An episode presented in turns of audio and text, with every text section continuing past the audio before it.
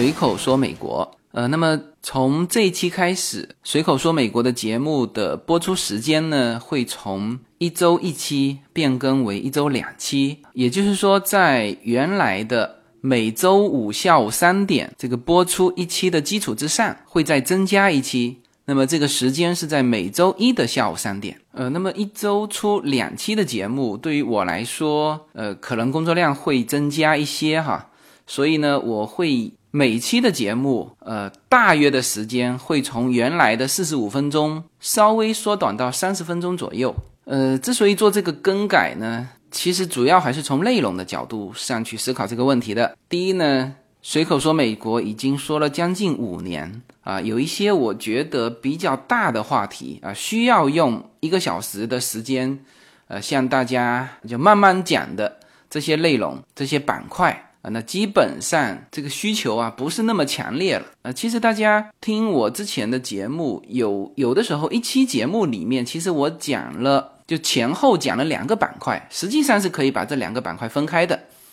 那么这两个板块分开呢，还有一个好处就是我的标题我可以更加准确的和这个内容匹配，然后也易于大家查询。所以呢，从这期开始，我们的节目进行这个节目时间的调整啊，以及节目内容的稍微调整。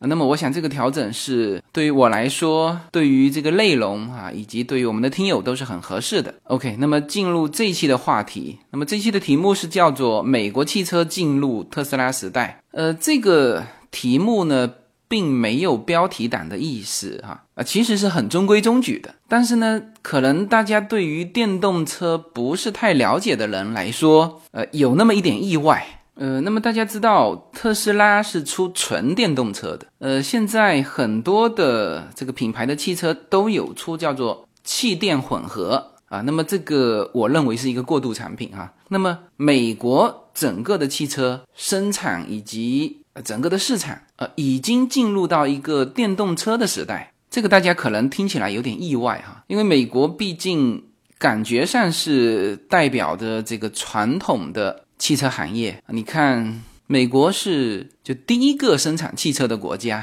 是吧？一九零九年，福特汽车啊就开始生产。那么在长达七八十年的这个时间内呢，它都是汽车生产的第一大国，那当然也是汽车消费的第一大国。呃，到了一九八几年嘛，就是上世纪的八十年代，那么这个生产大国的地位呢被日本超越。那么到了二零零八年。这个数字是被中国超越。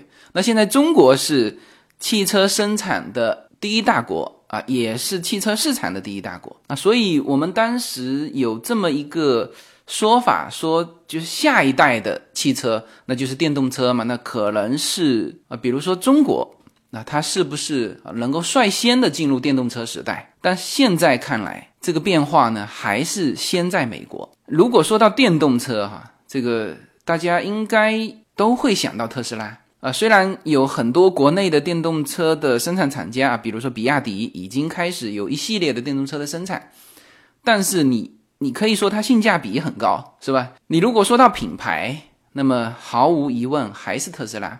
那么特斯拉其实也在中国也还是销量第一的，然后在美国现在也是销量第一的，就是纯电动车，就刚刚。上一个月，整个美国汽车销量的排名，大家知道，今年的特斯拉推出的这个 Model Three，就是 Model 三，在美国大卖。上一个月的这个它的销量，哈，我们不说现在市面上跑的这个呃车子的量，因为就跑的车子的量，电动车其实还是呃不占优势的。但是我们说销量，就是新车的销量，Model 三呢就已经超过了。这个在美国同一级别的所有车子的销量的总和啊，这里面包括了宝马三系、奥迪 A 四、奔驰 C 级、嗯，雷克萨斯 IS、捷豹 XE 啊，这这些反正所有的总和啊，加起来也超不过 Model 三了。那么这一款车子现在的售价是四点五万美元。那么目前已经是这种情况啊，明年这就是本来特斯拉的计划。就是明年要降价降到三点五万美元，那么到时候呢，就是所有的这些车型啊，如果他们没有一个说巨大的变化，那么基本上呢，在美国市场就不用卖了。那么这个巨大的变化只有一种可能，而且这个不仅仅是刚才说到的这些品牌、这些车型，应该是所有的汽车、全球的汽车业目前能够与我们说的是大众市场哈，这个说的是销量哈。呃，不是说某些人，呃，有些人说我就喜欢这个汽车轰鸣的那种力量感啊，那这个是个人爱好。那我说我是喜欢叫做悄无声息的超越啊，我真的不不喜欢那种，特别是有一些改装车还把后面的消音筒给拿掉，车子开的没多快，但是开过去的时候就是非常大声的一阵轰鸣啊。有一些摩托车也是，这个其实是会影响到别人的哈，自己爽。因为你自己听不见后面的声音嘛，其实留在后面的声音是非常大的啊。我是特别喜欢这种，就是悄无声息的超越，就是它的动力是完全够的啊。那么这个是叫做个人的爱好，就像现在呃，数码相机都已经是完全普及的时候，那还是有人喜欢那种机械的相机，这个是个人爱好哈。从大市场的角度，所有的车子。现在都在推出这个纯电动车，比如说保时捷啊，大家知道保时捷也出了电动车，但是呢，它推出电动车的时候，特斯拉已经在这个市场上成熟运作了六年之久了啊，这个时间是以它推出的第二款车子叫 Model S 来来界定的哈，其实它在此之前还推出一款跑车，但是那个是有一点概念性的，而且销量不大，总共就卖了两千多台。啊，当然这些都现在都成为收藏级别的啊。那么从它推出 S，就当年度就推出 X 啊，到今年就大量的量产这个 Model 三。那么这个特斯拉的时间已经走过六年了。所以说从某种角度上来说啊，无论今后这个电动车是哪一个汽车品牌，呃，最终能够在电动车市场啊超越特斯拉，或者说最终是一个霸主。但是特斯拉的贡献，呃，都是难以抹灭的。因为我看了一个看了一个报道，哈，就是说，其实老牌的车企在制造车子方面是更具优势的，是吧？第一，本身，呃，这本身他们对于呃车子的设计以及做工是很成熟的。还有一个就是说，它整个企业的现金流是很好的。那特斯拉毕竟是新的企业，是吧？它到汽车领域到现在为止，特斯拉都还是这个盈利方面是一直是没有什么盈利，好像第二季度还是亏损啊。但是虽然说亏损，但是大家其实是看着它的销量。呃，现在特斯拉的销量是叫做以产定销啊，就不是说它呃市场上卖不过别人，那几乎是在中国特别能够感受得到。就是现在据说哈，现在定这个 Model 三。它要排到二零二零年才能够提得到车，呃，我想其他的型号也差不多。那美国会好一些，像我买 X 的时候，基本上就是提现车，就是跟买其他的车是没有什么不一样的。你知道，在美国买车几乎不等的，就是说，哇，OK，我现在在我这个地区范围之内的车子，你都可以挑。你挑完基本上是第二天、第三天，呃，你就能提车啊。但有一些是更直接，就是我现在车库里就有这辆车，你要就提走，或者是我下午就给你开来啊。美国基本上提车是这么提的，呃，我说的是普通的车子哈，也是这么提的。呃，那么在美国特斯拉呢，就是还好啊，就没有公没有中国感受的那么强烈，说要等很久。但是总体来说是。以产定销，就是产量是特斯拉的最大的问题。所以在特斯拉公布第二季度的财报之后，它的股价是虽然说它公布的还是亏损，但是股价是好像是瞬间涨了百分之九，好像。呃，大家看的是这个量。那么在这一点上，老牌的这个汽车制造商其实是呃资金是非常雄厚的，他们完全可以呃不说比特斯拉更早吧，至少说。同步的跟特斯拉一起在研发这个电动车，或者是量产这个电动车。但是呢，这一些老牌的这个车企啊，始终在去找那个最合适的时机。就是按照他们的说法，说是这个纯电动车这个市场还不明朗，就是让这个特斯拉先去探探路啊，说培养消费者的使用习惯啊。就从这个角度上来说。就无论今后电动车市场，那我现在是肯定认定电动车是会替代汽油车的了。而且这个观点，呃，我个人觉得现在就能够认定。那么，而大众接受这个观点，我想也会非常快。明年啊，都我觉得不可能到后年，就是明年再过十二个月，我相信哈，就是包括中国在内的，那美国不用说了哈。现在美国的这个 Model 3的这个销量已经证明一切了，而中国因为就特斯拉的这个供货跟不上去，就是很多人排队买啊，都排到排到两年之后了，是吧？我不太清楚是什么原因哈，应该是特斯拉是先满足美美国市场，然后再考虑全球市场，应该是这个原因。因为就是真正愿意等两年的，应该不是因为关税的原因。那么随着特斯拉在中国上海的这个设厂，但是这个设厂也得真正说从那个厂里面开出汽车。也要一两年时间，呃，那么那个时候，我相信电动车就纯电动车应该是横扫一切了。我甚至觉得，特别在中国，大量的是是在城市里面开，其实是特别适合电动车。当然，中国有一些问题，我待会儿会聊到，就是这种纯电动车还不是那么好用的啊，包括香港。所以啊，我的这个名字虽然说叫做“美国汽车进入特斯拉时代”。也可以说是全球汽车啊进入电动车的时代，而特斯拉在这件事情上就是非常像手机的苹果啊。当然，现在中国的手机包括华为，我今天还听到新闻，就是华为在新款的那个那个手机，呃，也做得非常好。但是我们说到智能手机，是不可能把苹果这个名字抹去的哈，更何况他们现在的销量。也还是非常高的哈，电动汽车也是，就今后电动汽车会像现在的智能手机替代原来的手机一样，会成为市场的主流，或者说会就完全淘汰掉。你看现在谁还用那之前的那种键盘式的手机呢？可能连老人都不用了。那么今后的汽车行业，我觉得当然这个势能会比较大哈，会用一段时间啊，五年十年吧，我觉得。汽油车会慢慢的从汽车市场上退出去，这个这个事情到今年应该是看得很清楚了。所以呢，这个作为有牺牲精神的这个第一个电动车的品牌，特斯拉一定是叫名垂青史啊，就像手机里面的苹果一样啊。虽然现在三星的销量上去了，但是大家提到智能手机一定是苹果啊，今后提到电动汽车一定是特斯拉。没有什么能够阻挡，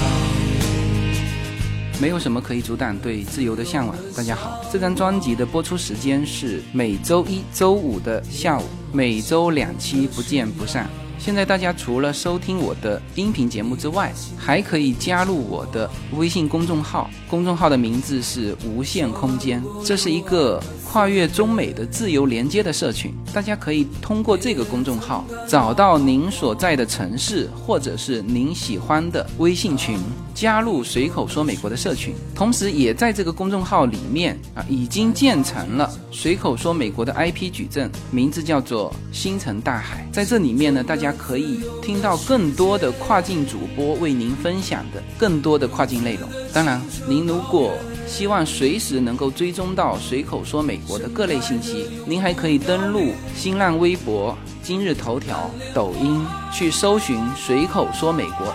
移动互联网的神奇之处呢，就是可以把同类的人拉得很近，让我们勇敢开始，活成喜欢的那个自己。那么现在的这个品牌价值啊，也是这么体现的。我查了一下数据哈，就特斯拉现在是所有的美国的汽车品牌里面市值最高的。特斯拉的市值是五百八十二亿，通用汽车是五百五十三亿，然后第一家生产汽车的这个福特是四百三十亿。而且这个距离呀只会拉大，就是特斯拉是不可能翻回头进入传统汽车领域的。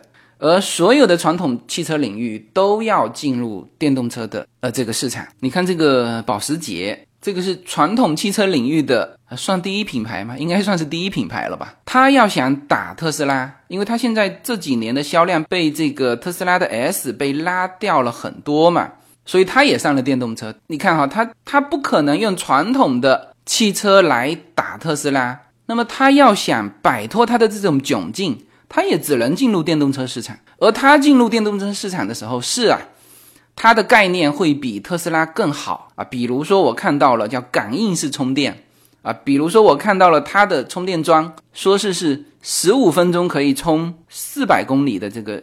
续航的这个电，当然它用的是特高压，就八百瓦的那个电。但是它在今年去实施这些的时候，特斯拉已经做了六年了，而且这个都不含第一代的那个。如果含上第一代，应该是八年了，二零一零年开始的，还是更早。那么特斯拉的充电桩是叫做遍布全球的一千三百五十七个超级充电站，一万多个超级充电桩。呃，那么这些都是快速充电桩哈。呃，你看，在就无论是特斯拉的网站啊，当然没有特斯拉汽车的，可以打开特斯拉的网站，你可以看到它遍布全球的这些充电桩。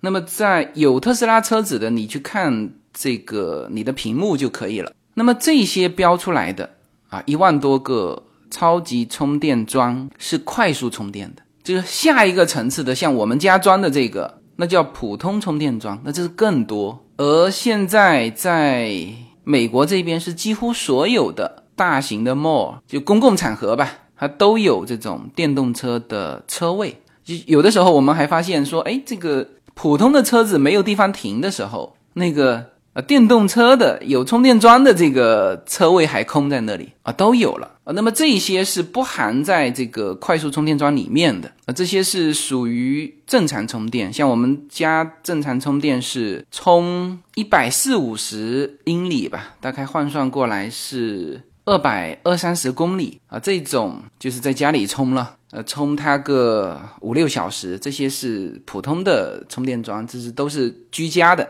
那快速充电桩像这种，只要充三十分钟呃到四十分钟之间，就正常是零到充满。快速充电桩就是充四十五分钟，好像。那我们正常都不可能到零嘛，是吧？你看哈，这个一万一千多个快速充电桩遍布全球，而保时捷它是今年说准备要在全美建五百个超级充电桩，就是整体来说，在这个领域啊。你已经落后人家六年的时间，所以从这个开拓的精神这个角度来说，啊，特斯拉永远要写在这个电动车的这个里程碑的第一行。然后，当然这个是我的个人感受哈。我对于这种老谋深算的这种跟随啊，即使它今后的量冲到第一，呃，我也更为赞赏。像特斯拉这种的先驱者啊，因为先驱者他就意味着付出更多，意味着有可能牺牲。但是呢，这种像像埃隆·马斯开拓者的这种基因和跟随者是两种物种，所以我依然相信，因为这个领域毕竟是非常全新的领域。我依然相信啊，特斯拉会在电动车的这个领域啊啊，就像现在苹果啊，虽然这个乔布斯已经故去啊，但是始终啊，也许销量是没有三星高啊，据说是华为今年是超越了这个苹果，成为手机销量第二啊，但是就品牌来说，就是卖的价值，那还是苹果。所以呢，关于这个电动车的这个系列，我用。美国汽车进入特斯拉时代，开这个头，呃，这个标题是完全没有问题的。而特斯拉是会在明年，它会推出大的卡车头啊，以及这个就家庭用的这个皮卡。那么，呃，关于这个皮卡，我们再说哈。呃，其实我们原来当时我说过，就是在美国如果买第三部车，我如果买第三部车的话，会买皮卡。就是当时考虑到什么？考虑到以后去拖这个房车的这个因素。但现在我的第三部车是特斯拉啊，其中有一点就是它拖得动房车。特斯拉的这个 X 有一个广告，就是它拖得动一辆大飞机啊。就是我当时这个 sales 说到，哎，这个 X 是四驱，然后呢后面还可以挂着拖房车的时候，我有点不太相信，因为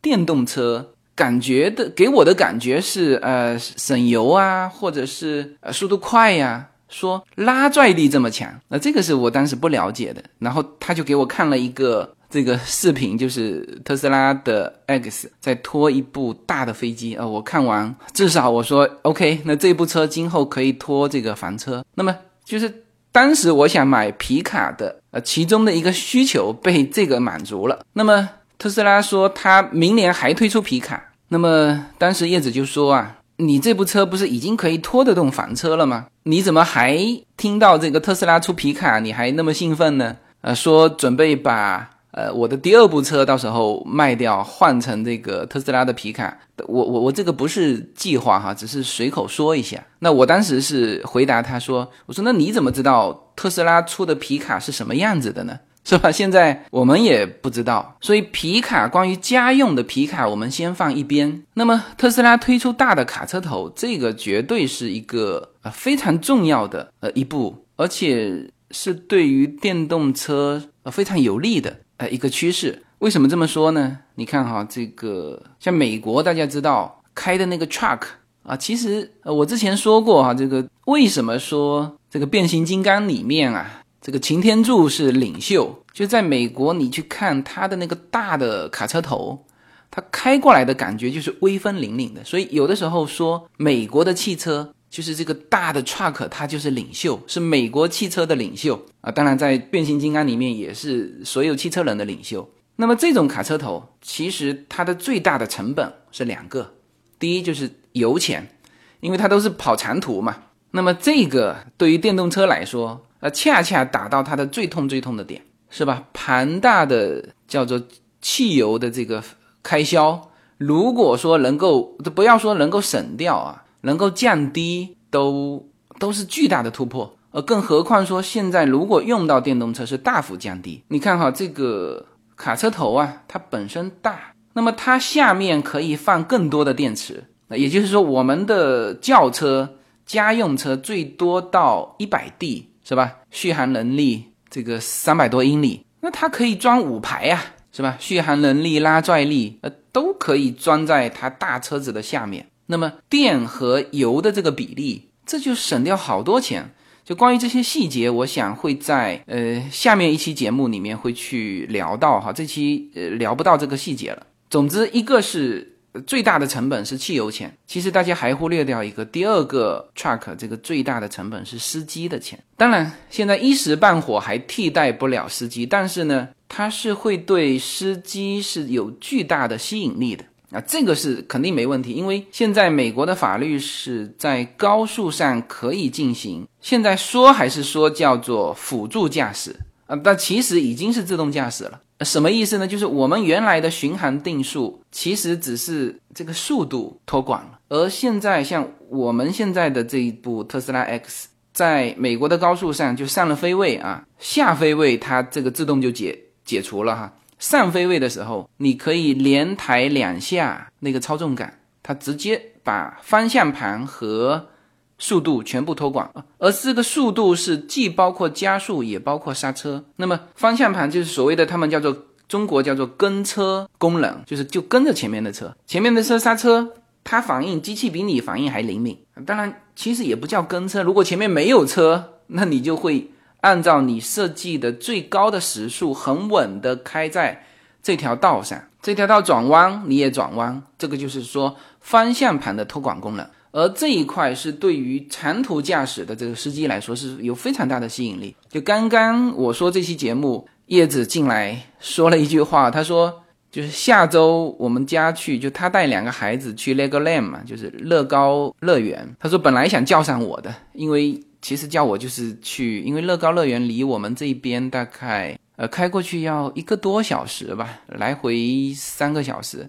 就比较远嘛。他其实把我叫去是开车的。那现在有了这个辅助驾驶，他说他他可以不叫上我了，因为他也知道我是不太愿意去的啦。这个那乐高因为太幼齿了嘛，主要是小孩玩的哈。你看这个是对司机是很有吸引力的。然后再接下去深的说，美国现在的 local 就是下高速也在立法。啊，这个自动驾驶能不能用？呃，这个功能在特斯拉上已经开发出来了，现在也卖钱了哈。现在你如果去买特斯拉，就是那种辅助的驾驶，它要加五千块钱，然后自动驾驶要再加三千块。啊，他就是说现在法律还没被通过，那如果通过之后，你再买的时候就要五千块，就是这三千块你现在等于是支持他的，就是说硬件上一律没有问题，软件它也只是更新而已嘛，而且特斯拉更新软件特别的方便，就在家更新就行了，就是你连上家里的 WiFi，就像下载手机的这个多少版本一样，我昨天刚刚下了。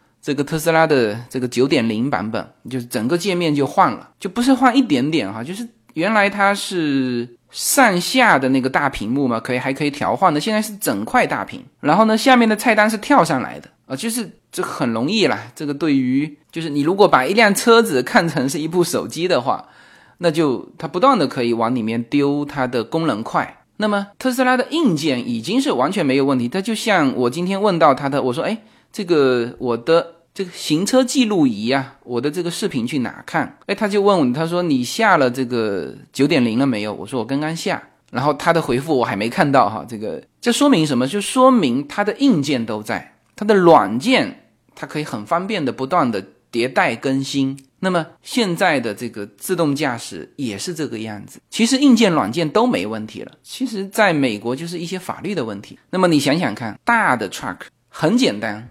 它不像轿车、家庭轿车要跑很多点，它往往是比较固定的一些点，这是完全可以实现自动驾驶的。从这个点到那个点，当然你车上要坐一个人，但是今后对于这个人的要求就会降低。那么一旦对他的要求降低，其实他的人工成本就会降低，不像现在。这个 truck 它开这个大的 truck 是要考这个这个开大车的这个 license 的，那今后可能就不需要了，你你看着就行了。所以特斯拉在明年推出大的这个 truck 头，这个又是一个就就打到传统汽车的痛处。所以呢，美国的汽车已经进入到特斯拉的时代，全球的汽车也进入到了电动车的时代。这个随口说美国的听友，无论是在中国还是在美国，呃，我都希望是听完这期节目之后，呃，至少如果你现在准备换车，可以更多的去查询一些电动车的现在的资料，OK，